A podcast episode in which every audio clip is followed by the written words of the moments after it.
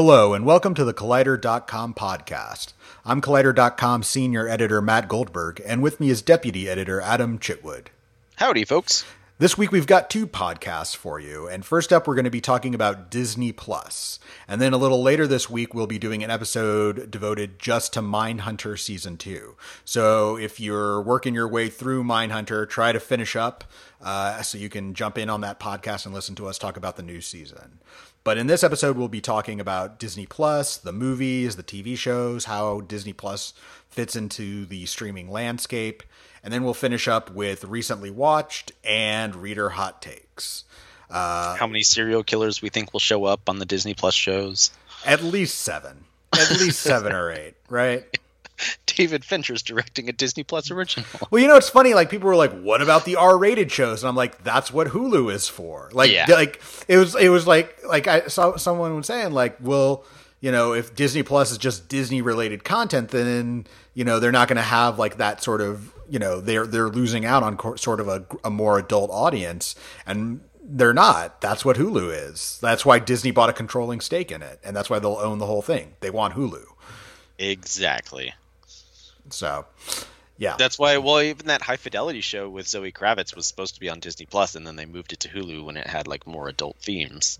Um, but I do know they've been having like a few like difficulties, like the High School Musical show. Uh, they fired the first showrunner because that showrunner was trying to do too many like adult themes apparently, and then um, they've been developing this show based on those Disney villains books. Uh, and after like two rounds of development uh, and 13 weeks into the writer's room, they decided to scrap the whole project because it, the tone was apparently too dark. Um, which in that case, you're working with like very recognizable EP or IP, not EP. God. Um, so if you're like doing Ursula and making Ursula this really troubled, terrifying figure, and then you open up the Little Mermaid with Melissa McCarthy as Mer- Ursula, but you can't move that merch because too many people have like seen the Disney Plus show and are like, oh, I don't really like Ursula because whatever. Like it all becomes a. I mean, it's like what we talked about the other week, where like if you're lo- if you're talking about Disney movies or shows, you have to think about it in terms of all of the verticals of the theme parks and the merch and everything else. Exactly, and also, I mean, there's just the brand. Like, what can you put under the Disney Plus brand that would fit? And there's like, I don't think you know someone's like, I want to make a hard R Ursula film, but I will also say like they don't. David Fincher's Ursula. David Fincher's Ursula. Uh, yeah, like I don't. With the dragon tattoo, she's got like nipple ring. No, too far, too far.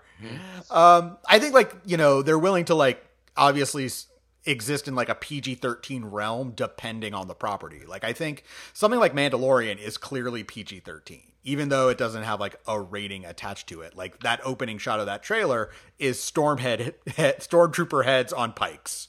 Yeah. So that's PG 13. But like, if you're doing something more for like Disney cartoon villains, you've got to scale it back. Yeah. Yeah, that makes sense. Uh, and I think we can reasonably expect the the Disney Plus Marvel shows to be in the same tonal range as the movies. Um, I mean, Iron Man three has a ton of cursing in it, which I had kind of forgotten. But like they let Shane Black do a lot in that movie. Which they did. They let him get away with some stuff. Yeah.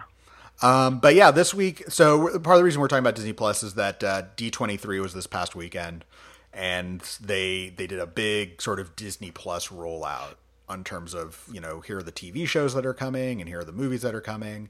Like they're really hammering it because the service launches on November 12th and they really want you know that subscriber base to be huge when it launches. Um, and I think it will be. I think they've really got a lot to back it up. And I think you know on the one hand we can bemoan sort of Disney's omnipresence. On, by the same token, I feel like I'm glad they're making an effort. I don't think they're just resting on like where Disney fuck you, you'll show up. Like yeah. it feels like they're ma- they're put they're they're really making an effort to put their best foot forward. They're not taking this streaming landscape for granted. Like that being said, I don't think they're going to like bury Netflix day 1, but I think that they've at least made the case for like we know that you're already, you know, that in a streaming landscape you're probably already subscribed to Netflix and possibly Hulu and or Amazon Prime plus maybe some other streaming service and we're asking you to put us on top of that. We want to offer you content that demands to be seen. That that by really using our IP to make people get, to give people a reason to show up.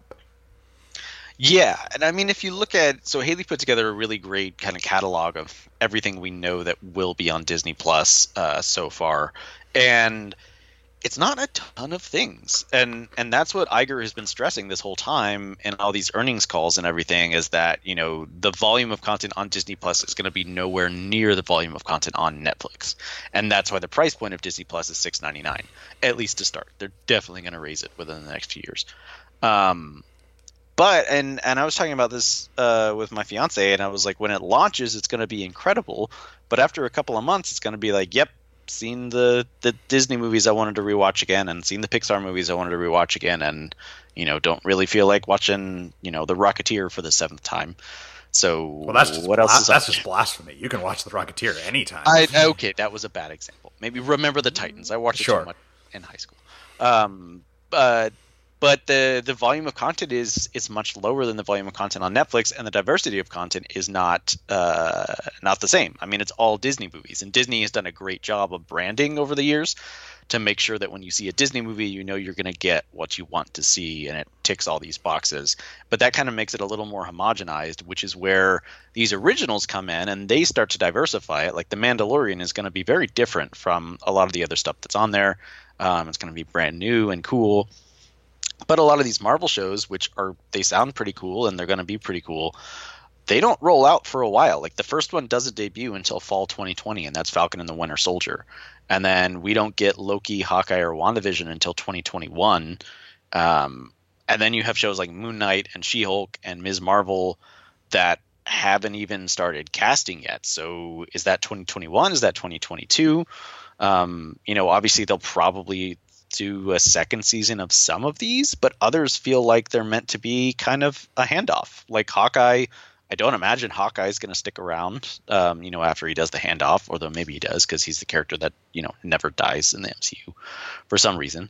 Um, but Loki seems like a pretty close-ended thing, and WandaVision is being set up as this kind of big prequel to Doctor Strange 2. Um, so, and you know, again, those aren't coming very soon. Like on launch date, The Mandalorian is the most high-profile new original series that will be on there. There'll also be the High School Musical series and The World According to Jeff Goldblum, which is a National Geographic thing. Um, but that's it in terms of like new original TV shows. So I think Disney Plus is something that a lot of people are going to automatically get, especially if you have kids, because that's going to be kind of a gold mine there. But in terms of longevity, they've got a long way to go before they build up that library to make it something that, like, oh, every night before I go to bed, I'm going to watch something on Disney Plus. and yet, I kind of like that it's not an overwhelming glut of content.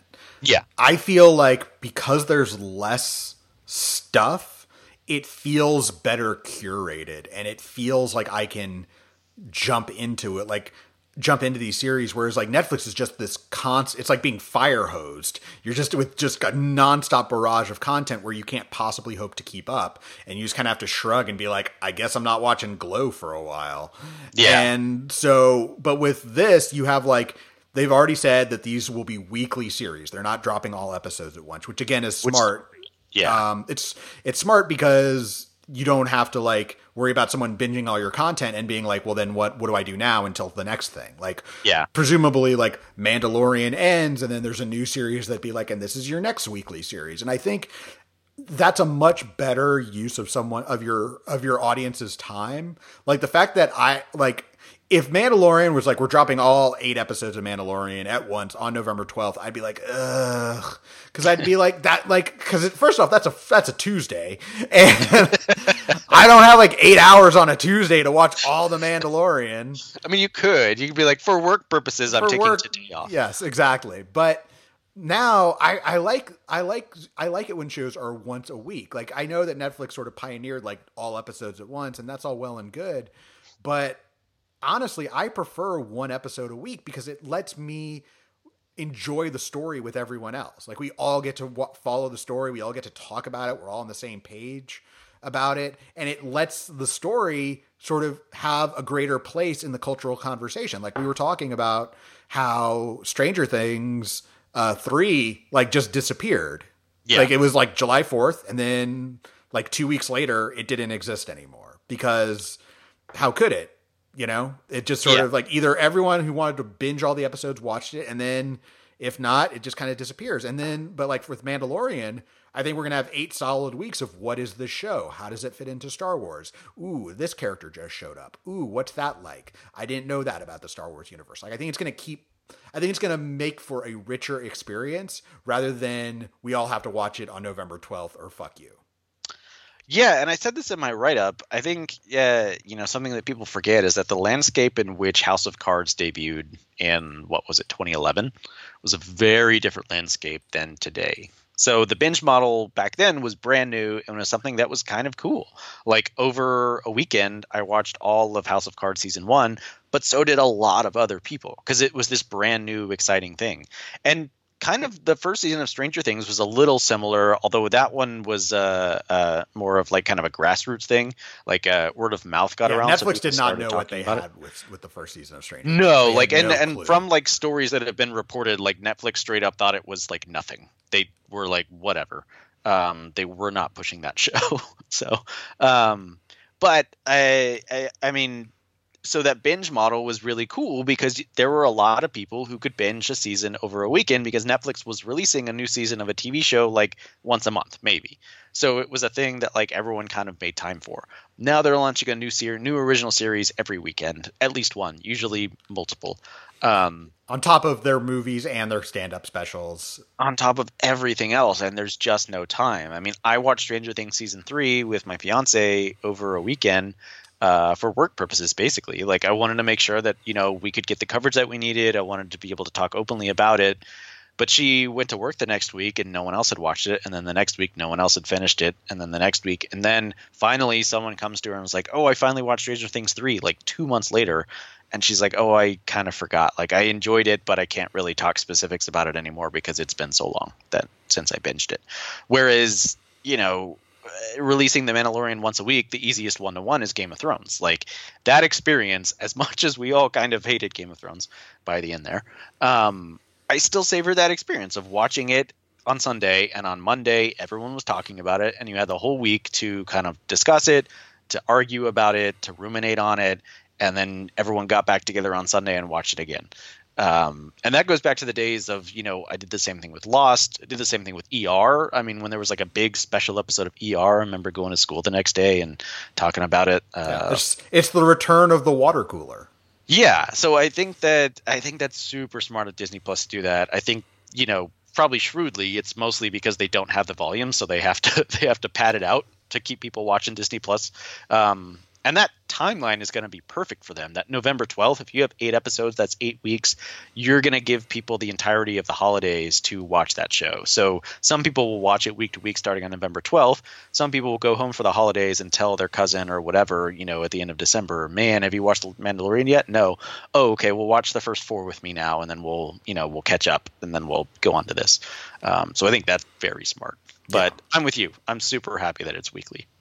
Yeah, I think like you know, I again there is a bit of glut of content, but I don't feel like I need to watch everything that Disney Plus is releasing. Like I was never into really High School Musical, so I don't have to worry about that.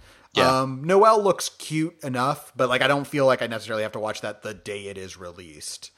Well, it's also a movie that they just like shot and then decided, oh wait, let's just bank this. Yeah. Like it was supposed to be in theaters, and they were like, let's just hold it. Yeah, exactly. Like and Lady with Lady and the Tramp, like I'm like, this is nice. I don't feel like I have to like watch that immediately. Yeah. Um, you know, there will be stuff that I feel like I have to watch as soon as possible, like The Mandalorian or the Marvel shows. Um, but there's other stuff that sort of like this will be nice to see like this will be nice to watch, you know, on its own. And then of course, you know, you have just the the whole Disney catalog at your disposal. And honestly, that's something I'm really looking forward to watching. And I'm hoping um, that they really go out they that they do the work to make it accessible on some deep on some deeper cuts. Yeah. Um, for instance, if you come to the site, um, Drew Taylor wrote this great article for us where he ranked every Disney Animation Studios major film. And there are about like 53, 54 of them. Um, and there's some deep cuts in there, like Three Caballeros. And like, I would really like to watch Three Caballeros, but like where to find it. And I'm hoping like Disney Plus will be a place where I can, I can finally watch it. Yeah, that one is confirmed. Um, so we know Three Caballeros is on there, and Mhm. Sword in the Stone. It is like predictably a little geared more towards the hits, you know, uh. Sleeping Beauty, Snow White, Pocahontas, and Moana. Um, but I'm with, I, I agree. I'm I like I want to go back and watch other like Disney movies that I've never seen from the 60s and 70s and even the 80s. Like and I want to like rewatch some stuff. Like I want to rewatch Cinderella. I want to. Well, and I own, Yeah. I mean, I own Snow White, but like I want. I. It's good to have like a a easy like the the vault was such a stupid thing. Like I understand Yes. why they did it, but I'm very grateful now that like parents can be like, hey, I want to share Cinderella with my child, and I don't have to like track it down on Blu-ray or whatever. I can just pop on Disney Plus. There's Cinderella. Let's watch Cinderella. Although I'm very curious to see if Disney Plus just makes things just go permanently in the vault and they just stop printing them on physical, which would suck. That would very much suck. Yeah, I would be. Uh, I would be very bummed about that, and that's why I've been making a point to buy hard copies of Disney films. Like, yeah, like I have Aladdin on Blu-ray, but I'm buying Aladdin on 4K because that's going to be my definitive copy. Because maybe Aladdin just disappears eventually. Yeah, and because you just love Will Smith, so I get it. Yeah, I understand. That's that's uh, that's exactly uh, that's exactly That's what I was talking about. talking about. Yeah, of course. okay, the definitive Aladdin. Um, uh, I I did want to ask you. I am curious uh, what you think about the so Lady and the Tramp. Um, looks kind of cheap. Do Yeah. you think like what? Uh, so what is a Disney Plus original movie going to look like? Because in in a lot of ways, like Netflix original movies uh, are pretty indistinguishable from movies that go in theaters. I mean, some are clearly more distinguished than others. Um, but even the more kind of schlocky ones are like, oh, that would be a horror movie that would be released in January or whatever. Um, Disney Plus, I mean, Sword in the Stone is one that's being eyed to be made directly for Disney Plus. I'm not sure if they've confirmed any other of those live action remakes that are going to Disney Plus, but uh, Lady and the Tramp definitely feels a lot different than Dumbo or even Pete's Dragon. I would say that right now Disney's strategy for their movies is if it doesn't look like it can make a billion dollars worldwide, it goes on Disney Plus. Yeah, Like that, and it sucks. I don't. I think that's, and I get it. Like, ooh, the theatrical experience will, you know, you know, these will be the really expensive movies that have the the the that might have the ability to generate a billion dollars worldwide. I think that makes your slate a little homogenous. Um, I also think that it pushes out smaller pictures that could be interesting and could be hits in their own right. And I think instead, all that stuff's just going to land on Disney Plus. yeah, I'm Which is a bummer. Gonna be the way. Yeah, that's a that's a shame. Like a film, like a few years ago, Disney released uh, Queen of Katwe, um, which was a true story based on this um, uh, chess player, and it's a film they released theatrically, and it didn't, you know, it didn't make a ton of money, but I'm glad it existed, and I thought it was a well done story. I think if that film were released today, it would be go direct to Disney Plus. Yeah, that makes sense. That's a shame. It is a shame. It is a shame. Um, yeah, I, I think Disney is going to be. I mean, and and and on the other hand, though, like you can't like Disney is, as I've said before, they're very good at minimizing risk and maximizing reward. And like I can't again, if you're a Disney shareholder, you're just over the moon over something like The Lion King, or the fact that like your studio, like the studio has cranked out what four movies this year that five movies this year that have earned over a billion dollars worldwide. Yeah. Five. It's five, right? Captain Marvel, Lion King, Aladdin, Endgame. Endgame, and Toy Story 4.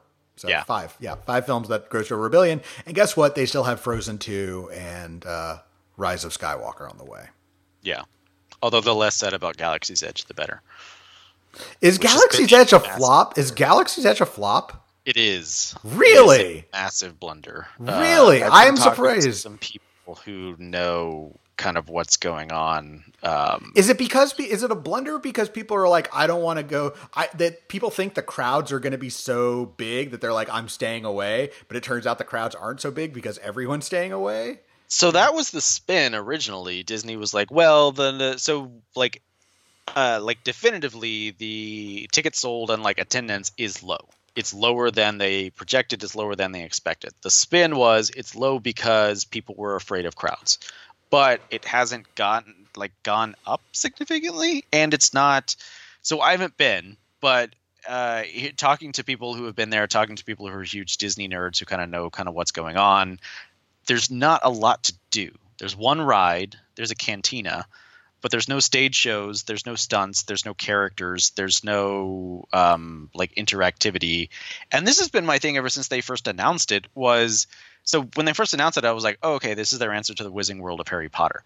What makes the Wizarding World of Harry Potter a place you want to go to and a place you want to stay in and spend like an entire day in the theme park in is it has the iconic imagery of the books and the movies. So you get to go to Hogwarts where you saw Harry go, and you get to go to all these shops that you saw in the movies, and you get to listen to the music from the movies as you're doing it. So you feel like you're in that world. The idea behind Galaxy's Edge is like, oh no, we're going to create a brand new planet that's never been in any of the books or movies or anything, and there's going to be no Star Wars logos on any of the merch because you're going to be completely immersed in this new story, and there's going to be no Star Wars mu- music because you're completely immersed in this new story, and Star Wars music doesn't exist. The result is like it's just like random space land. It it just sounds dumb to me. It definitely seems like the kind of play. Like I agree. Like first off, it seems like at, least right now that they're they've stumbled out the gate. Like they they were planning to have this huge launch, and it seems like what they've really just succeeded at is something for Star Wars diehards.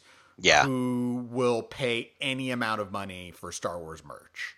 Like they will not blink at spending thousands of dollars to build their own droid. Like that is a thing you can do in Star Wars yeah. Land. Yeah, um, yeah. But like that's kind of like antith. But like I don't know. Like like you're saying, like with Harry Potter, like you go and you're kind of immersed to the point where you it actually anytime that immersion is broken, it really gets broken. And I'm yeah. talking about putting your bags in the lockers, which is the worst.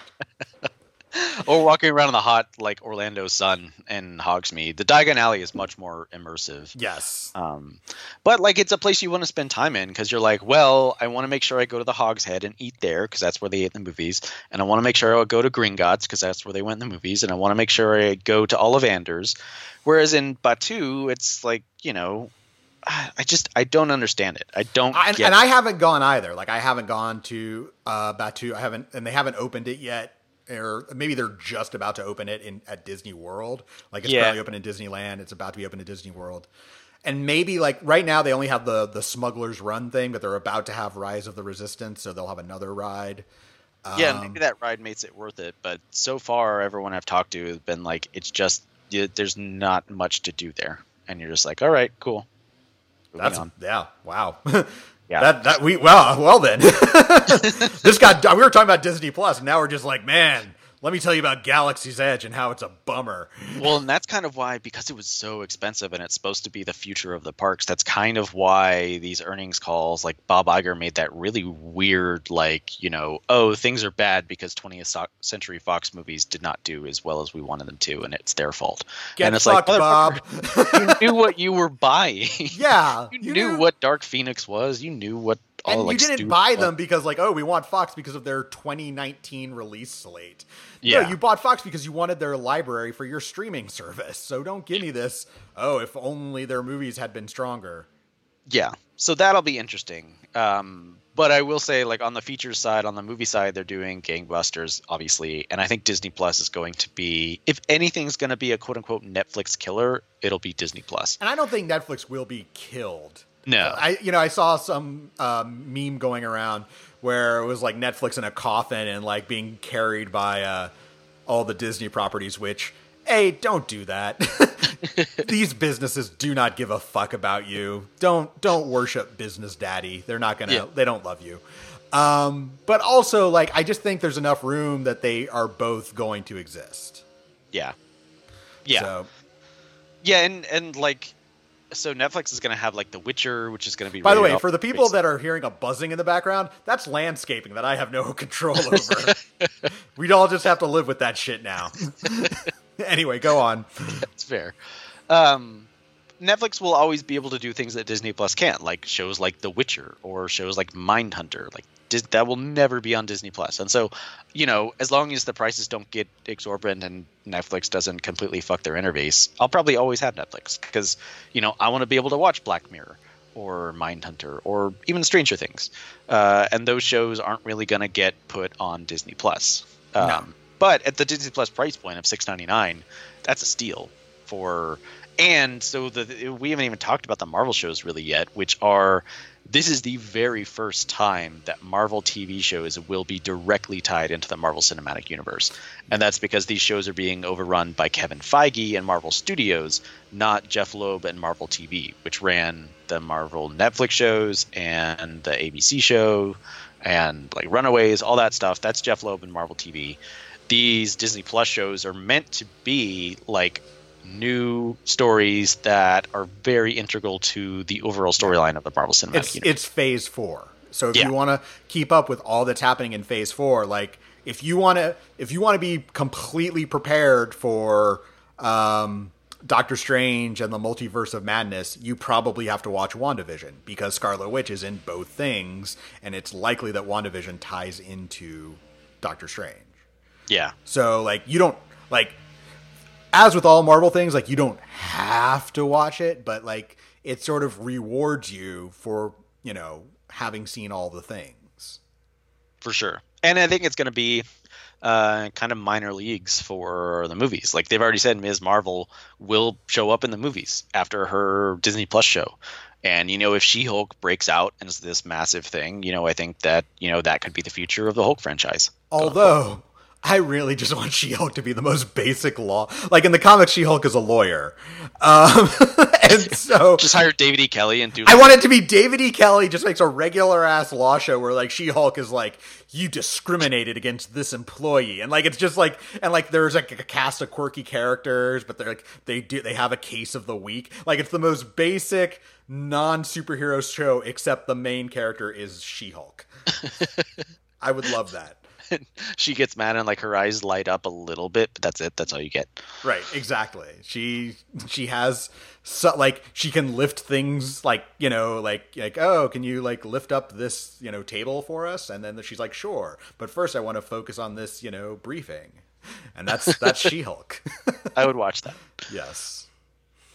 Um. So yeah, I I think you know they've got some good. I I'm I'm excited for these Marvel properties, and again, I like the fact that they're going to be weekly. Like I I don't have to worry about six episodes of of this all at once or eight episodes of this all at once.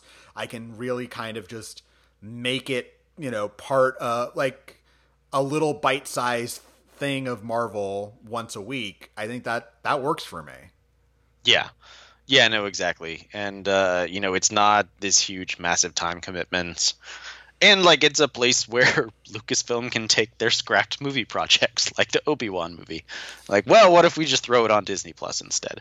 I'm I'm okay with that. Um, yeah, I know some people are really excited for that Obi Wan series, but I'm just like, and I think you know, Ewan McGregor is a good Obi Wan Kenobi, but also at the same time, like, I want to see new Star Wars stories. So Yeah. like, I'm more excited for something like The Mandalorian, which is like this takes place. Um, after Return of the Jedi, and it's all of these characters. You don't know these characters, so we have to like win you over and like make you care about their struggles. Um, I think that's that's a that is a more interesting hook for me than what was Obi Wan up to in the desert for thirty years. Yeah, even the Rogue One prequel series, I'm just not really interested in. But again, if it's being released weekly and if it's an off season, like if that if if they launch the Rogue One prequel series when nothing else is launching, sure, I'll tune in. I'll watch it. Yeah, I mean that's the other thing. It's like how much TV is there going to be at once, and Yeah. like how much like what are your time commitments? So like there's certain shows like I'm like I know I'm going to be watching Watchmen when it comes out. So that's Yeah. a one. That, but again, it's a one hour a week commitment. But also, I have sort of a personal rule where it's like if if I I don't want to tune in for mediocre television. I really Yeah. don't. The only one that's probably going to make me break that rule is Marvel TV if those shows are mediocre because I feel like oh I have to know everything for the movies. But like Yeah.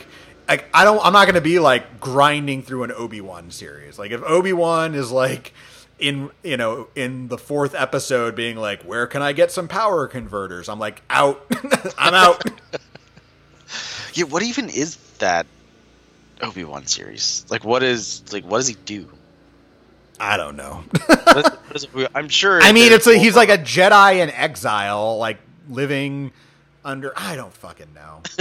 Is there gonna be like a baby Luke Skywalker? Are we gonna recast Luke Skywalker as like a preteen? Oh, is this gonna be Gotham? Oh, if so, we've got we'll get Vinny on it. Oh, I hope it's Gotham. Because Gotham, you know, young Gordon, and you had your young Batman. I'll Yeah. watch that. Sure, why not? Why not?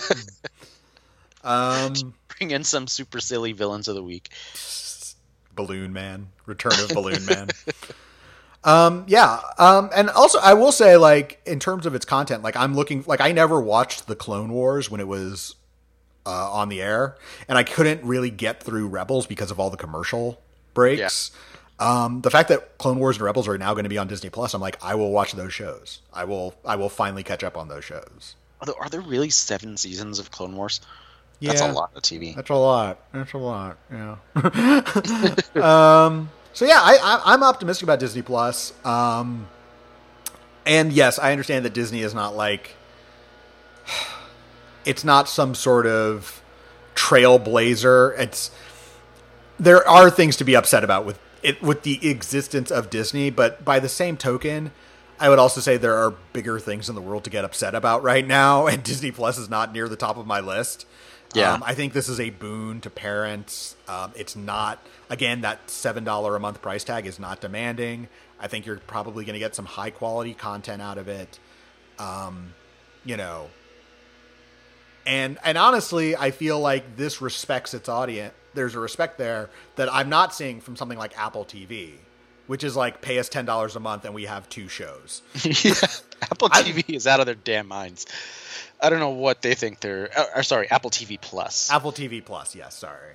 uh, with this like hundred million dollar, like four hundred million dollar morning I just show. like it, it seems to be like what if we just threw a bunch of money at showrunners and that'll that'll that then people will just pay us ten dollars a month. yeah. Like I fuck you. Have they announced like features Apple TV is doing yet?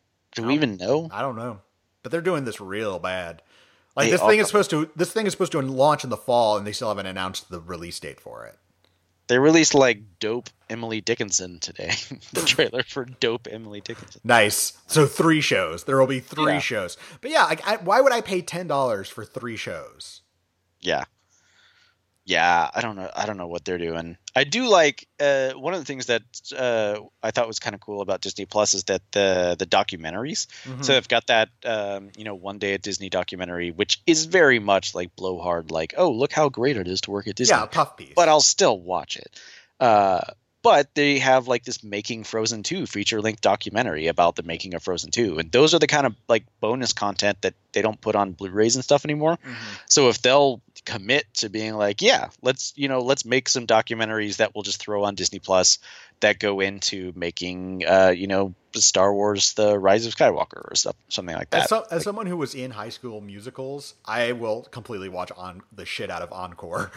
Yes, yes, exactly. Oh yeah, that's a really smart. That's a really smart idea for a show. yeah, Like- for those who don't know, it's about you bring together former castmates. Uh, Kristen Bell is the host, and it brings together former castmates of a high school musical and has them do a new performance of the same play. but like they've been out of theater for for years, so Yeah. I think that's a really fun idea. Yeah, yeah, I think that'll be cool. So Yeah. that stuff's cool. Yeah. Apple Plus has nothing. Yeah, Apple Plus is just we're Apple, give us money. Yeah. I, I'm I'm not optimistic. Um, so yeah, uh, is there anything else to say about Disney Plus that I feel like that we're have we have we not got to yet? I'm sure there's always more to say, but uh, you know, it it felt pertinent to to discuss it since it's been so heavily in the news and we haven't really dug into it. But you know, we'll see what the future holds. I mean, Netflix started out at what seven dollars, eight dollars a month. Um, like the price of Disney Plus will increase as they increase their volume, and I'm curious to see how they scale. And like, so you know, Hulu Hulu has been operating pretty much on its own, but now that Disney owns Hulu. Like Disney bought out the rest of the stakes. So what do Hulu original series look like? Like would they still greenlight something like Future Man? Um, you know, are they going to make Would they greenlight something like The Handmaid's Tale? Yeah, are they going to make prestige television like The Handmaid's Tale, or are they going to use it like they use Disney Plus and every other arm of Disney, in that it's a brand extension? Con so, Air, the series, which I would yeah. watch the hell out of. yeah. So uh, I'm curious to see if they do that or if they keep letting Hulu kind of make because I, I like a lot of Hulu's original content. I think they make uh, pretty cool shows and, mm-hmm. and you know bringing back Veronica Mars was obviously really cool. Like, will they still do stuff like that? That's what I'm really curious about. Uh, I mean, Disney Plus. I think we've got a pretty good handle on what they're going to be doing and what their business model is. Very curious to see what uh, what Hulu's like. Yeah. Um I'm I'm definitely curious about what happens to Hulu going forward. Um, okay, well, with that, uh, let's let's move on to recently watched. What have you seen lately? Uh, so I went out uh, this weekend. Uh, we went on a double date to see Ready or Not, which seemed like a really good date movie, and it is. Uh, it's a fun little horror thriller movie. Uh, it's pretty lean and mean. I mean, it gets right into the hide and seek murder aspect of it. Uh, if you haven't seen the trailers, uh, it's uh, this girl marries into a family, finds out that on their wedding night she has to play a game of hide and seek where they're trying to kill her for some sort of ritualistic purpose. Uh, this very wealthy family. Um, Adam Brody is really good in it. Uh, I was really pleasantly surprised that he had more to do in it that I thought he might. Because uh, I'm a big fan of Adam Brody's. I really love the OC, uh, and I feel like he's been kind of underutilized. Uh, he's really fantastic in Jennifer's Body as a uh, Satan worshiping band member. Um, and uh, Samara Weaving in the lead role is really fantastic as well. Um, it's a little it's uh, not a little. It's quite derivative uh, and like it's not very surprising. You kind of know where it is uh, where it's going um, for most of it. Uh, and the filmmaking is solid but it's not anything to um, kind of write home about. But it's a really solid like fun date movie. So uh, you know if you're looking for that kind of film i think it's it's well worth seeing um, well worth red boxing whenever it comes out on redbox uh, if you want a night in.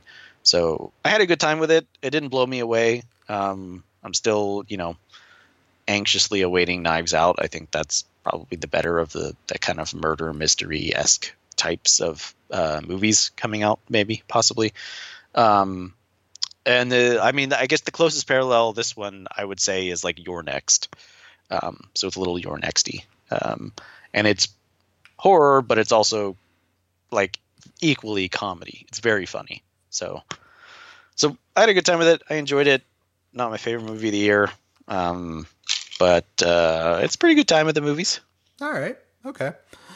Um, f- for me, I uh, I was on a plane ride recently, so I decided to watch Dumbo because uh, I'm a Tim Burton completist, and it's a weird film. Dumbo's a weird film.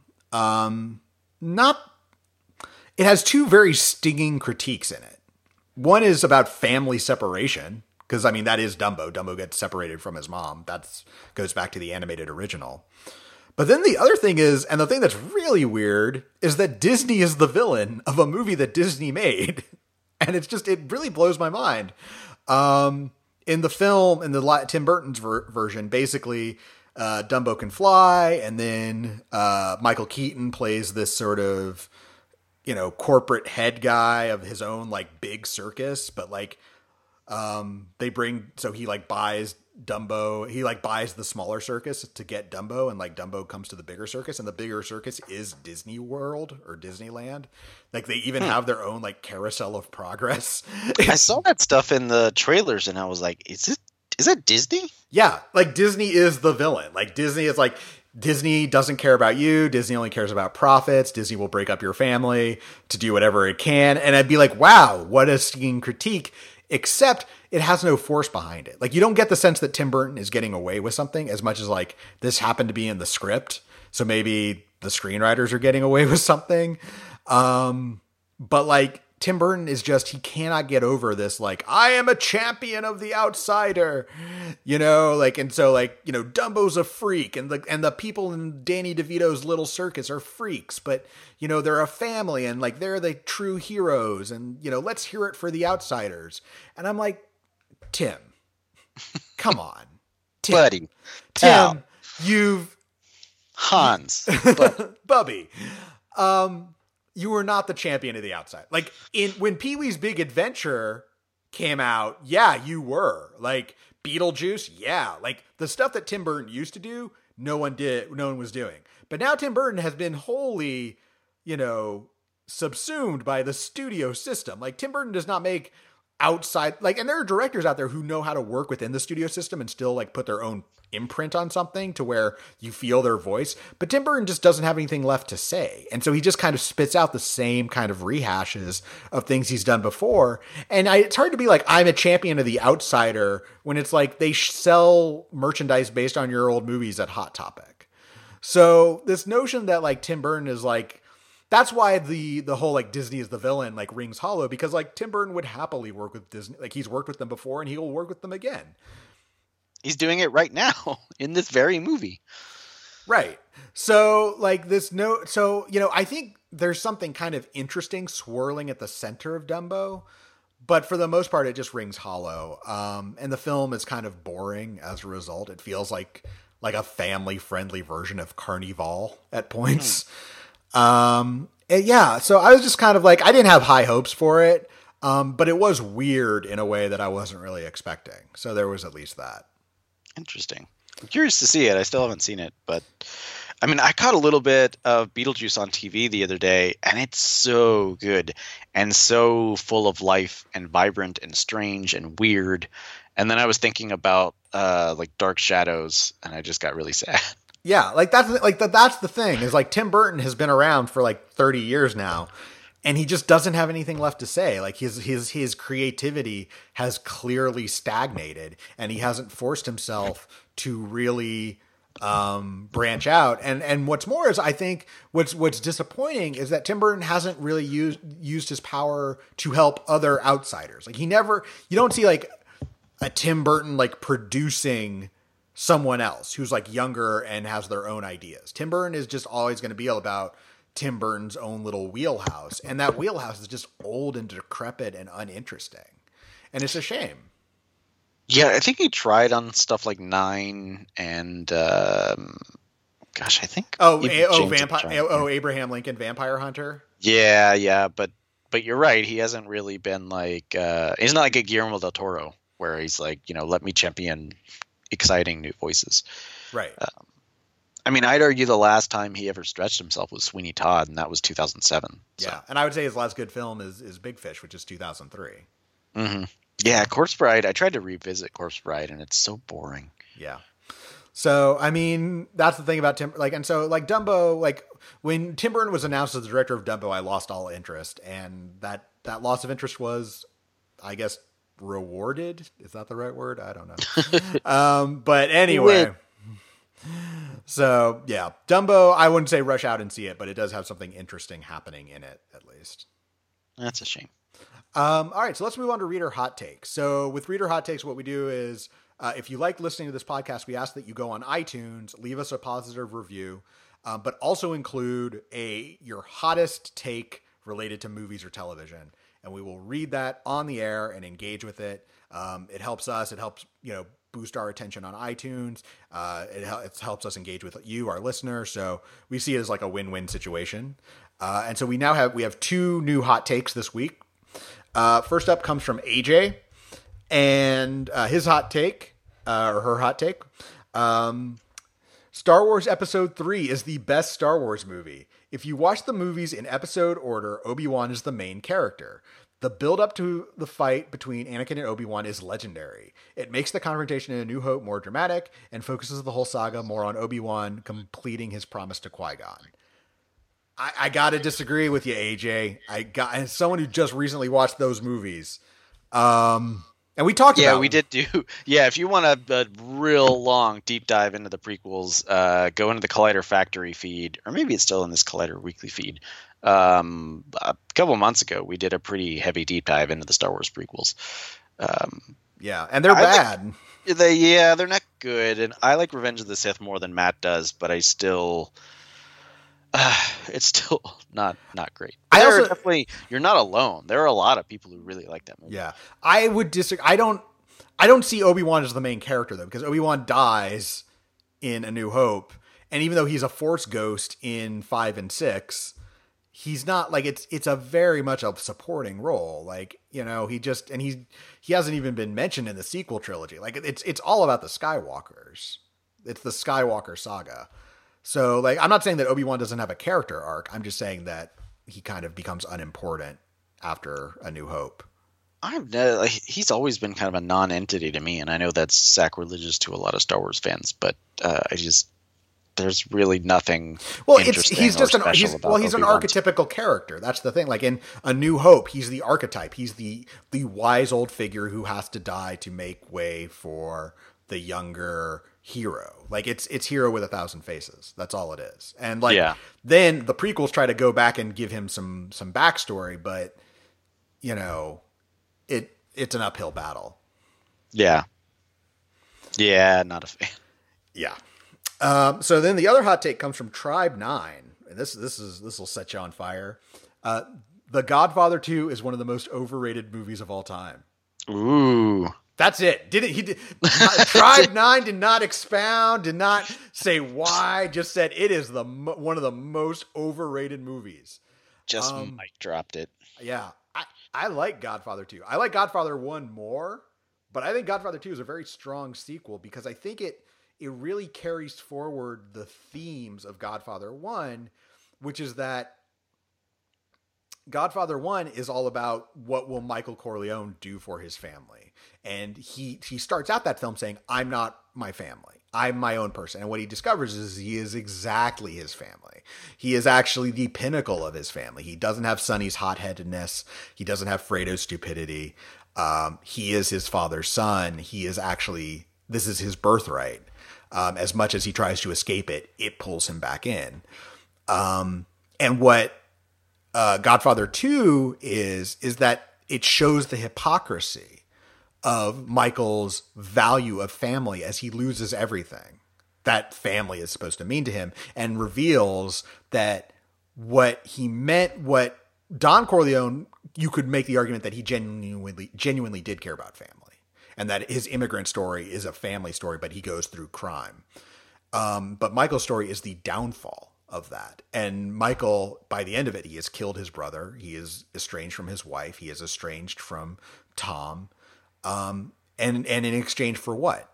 You know, like how much more can you have? And so I think you know, Godfather 2 is, if, if, Godfather is the rise of Michael Corleone, Godfather 2 is the fall of Michael Corleone um, and Godfather Three just exists for some reason. Uh, like by Francis Ford Coppola's own admission, it exists because Mario Puzo was broke and he wanted to help out a friend. Yep, there you go. so, um, and he did his best, and he got a Best Picture nomination anyway. But yeah, he was like, "Yeah, okay, I'll do it." Yeah. Um, yeah, I love Godfather 2. Um, and just like the sheer ambition of Coppola as a filmmaker to the ballsiness to do what he did. Like, no, nah, I'm gonna have two protagonists. We're gonna go back and forth in time periods, and the movie's gonna be insanely long and super epic, and it's just gonna feel like a novel, and it does. It feels novelistic uh, in form, um, but just like the production of it. But then you look at Apocalypse Now, and you're like, oh yeah, Francis Ford Coppola had a death wish, so. Yeah, that too. that too. yeah. But uh, yeah, I don't I don't think that Godfather 2 is overrated, but I appreciate uh, you putting that out there. Yeah, that was a hot take. That was sizzling. Yeah. Uh, so yeah, if you want to if you want to throw more hot takes like that at us, uh, just go onto iTunes and leave us a review. Uh, if you want to keep up with this podcast, you should follow us on Twitter. Adam, where can we find you on Twitter? At Adam Chitwood. And you can find me at Matt Goldberg. Thanks for listening, everyone. We'll be back with you later this week to talk Mindhunter Season 2.